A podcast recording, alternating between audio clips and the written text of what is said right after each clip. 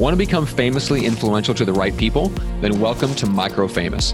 If you're driven to teach, train, and lead people, this is the place to learn how to use podcasting, guest interviews, and social media to become micro famous. So while your competition is scattered, chaotic, and running from one shiny object to another, you're moving forward with confidence and clarity. The micro famous strategy you'll learn here will help you build influence, attract an audience, convert them into clients you love, all with a minimum of time, effort, and energy.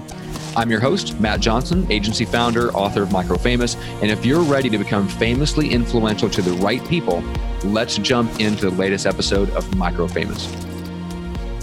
What's up, everybody? Welcome back to the show. Today, we're talking about the accidental split test. Yes, I do mean accidental. And when I say split test, uh, I want to take you back a few years to when I first started uh, in podcasting. And in the same year, 2015, um, I launched two different podcasts.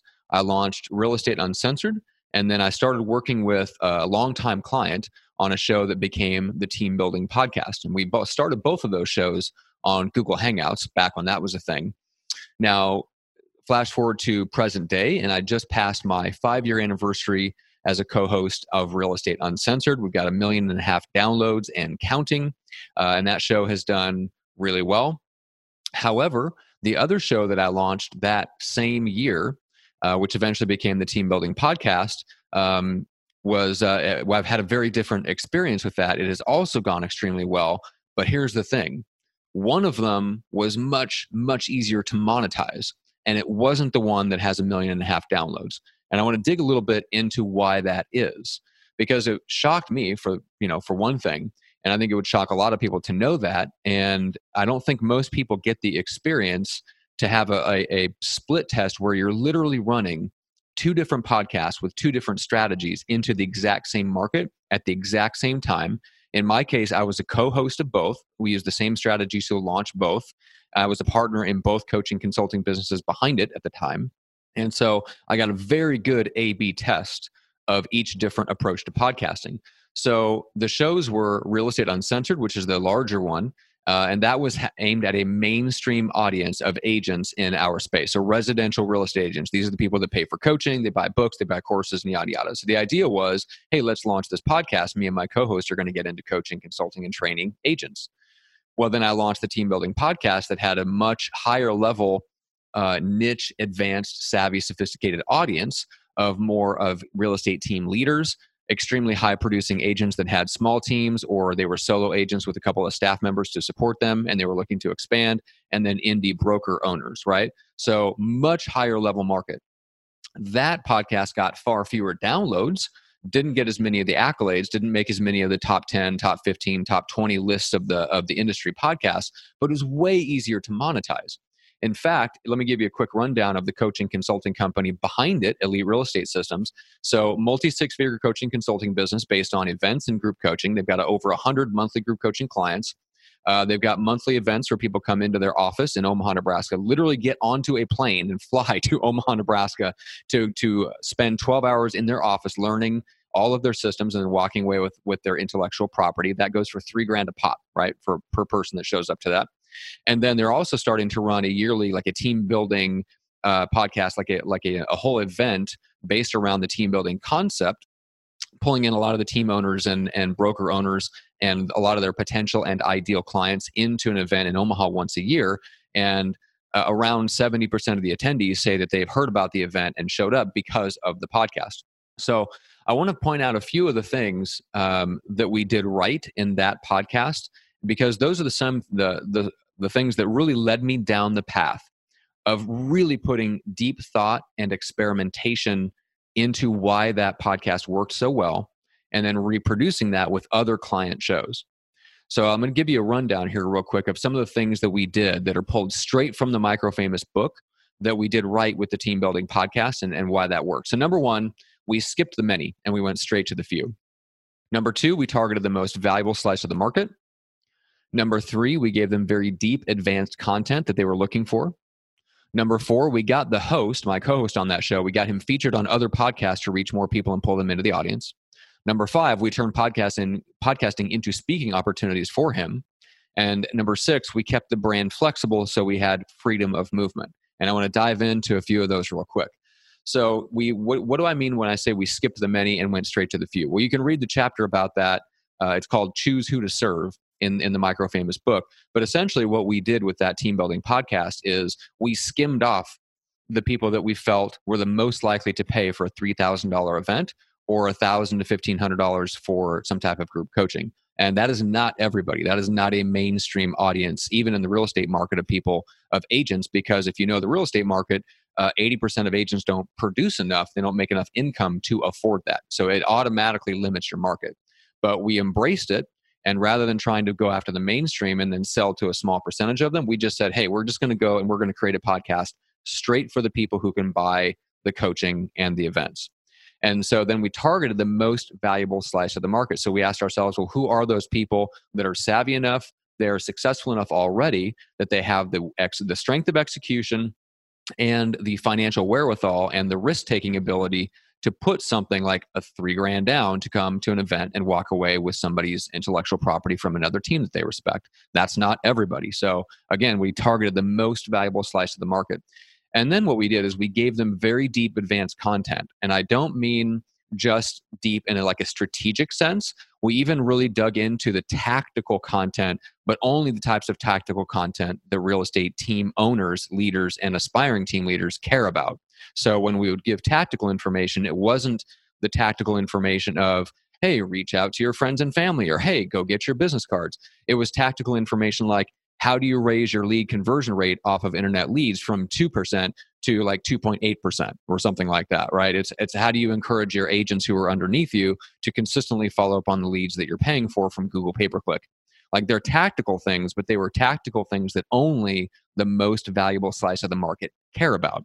We didn't cover a lot of lower level tactical things because we knew that even if those got downloads it wouldn't pull the right people into the show. So we were very focused in terms of the content that we, we uh, shared on the podcast, being very deep, being very advanced, and being meant straight for those types of savvy, sophisticated, affluent people who are most likely to buy the coaching and, and events. Now, the fourth thing we did is we got the host featured on other podcasts to reach more people and pull them into our audience. And what I had him focus on was his story. He had this amazing fast growth story. And so we basically pitched him. We got him featured on a bunch of other podcasts in the real estate space and a few others uh, that were kind of adjacent. And the goal was just for him to share his story, right? Because once you share his story, inevitably his clear and compelling idea would come up, and that gets people's attention. His clear and compelling idea was I run a seven figure real estate team and it takes me a, a, half a day a week to run it, and I can teach you to do the same thing, and you can do the same thing in your market. Like that was the idea that he was selling. And once his, all he had to do is share his story, and that idea inevitably comes out of the story, that grabs attention, and people say to themselves, wow, I, I didn't even know that was possible. How, where do I find out more? I have to learn more. And of course, the next step was great. We have an event for you where you can not only learn more, but you can literally walk away with the exact systems to do it right? So it's a very, very natural step from him going out and sharing his story on other podcasts to creating demand for the coaching and events that he was selling. Okay. And then finally, we kept the brand flexible. So we had freedom of movement. What I mean by that is we didn't name it, you know, the dominant real estate. We didn't name it anything having to do with real estate in the title. We called it the team building podcast because I knew that at some point he was going to want to speak to more than just real estate audiences. And I felt that his best bet was to speak on team building and leadership as opposed to just real estate topics. And so the real estate part is mentioned in the tagline or the slogan of the podcast, but not in the title. So, what that gives us the ability to do is we were able to play around with the tagline a little bit and if he ever decides to expand and talk about bigger things outside of just real estate, which, for example, he he kind of is right now with talking about auxiliary services, uh, adding an investment wing to your real estate business, like all that stuff, it still falls under the heading of the team building podcast, right? So it fits under this kind of flexible brand that we came up with and allows him to talk about things that are bigger and even allows him 10 years from now if he wants to stop talking about real estate completely he can because his podcast the title of it is not the real estate team or anything like that. It's the team building podcast. So we created this brand that's flexible and allows what I call freedom of movement. And there's a whole chapter about freedom of movement in the book and how to do that in your brand. So all of those things, all those experiences of being able to to more effectively and directly monetize that podcast that had a very small, uh, more advanced, more savvy um, target market really sent me down this path of thinking very deeply and experimenting with the concepts that eventually ended up being micro famous. So I share all that because uh, to me it was a very real and visceral split test it, that happened completely by accident, but it essentially gave me an inside peek into what was really working with podcasting today.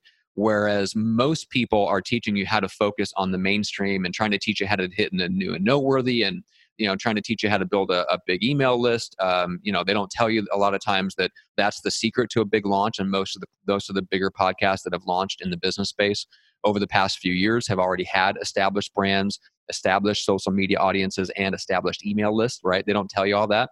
Um, so they're still teaching things that worked for them five years ago when itunes was a much different place.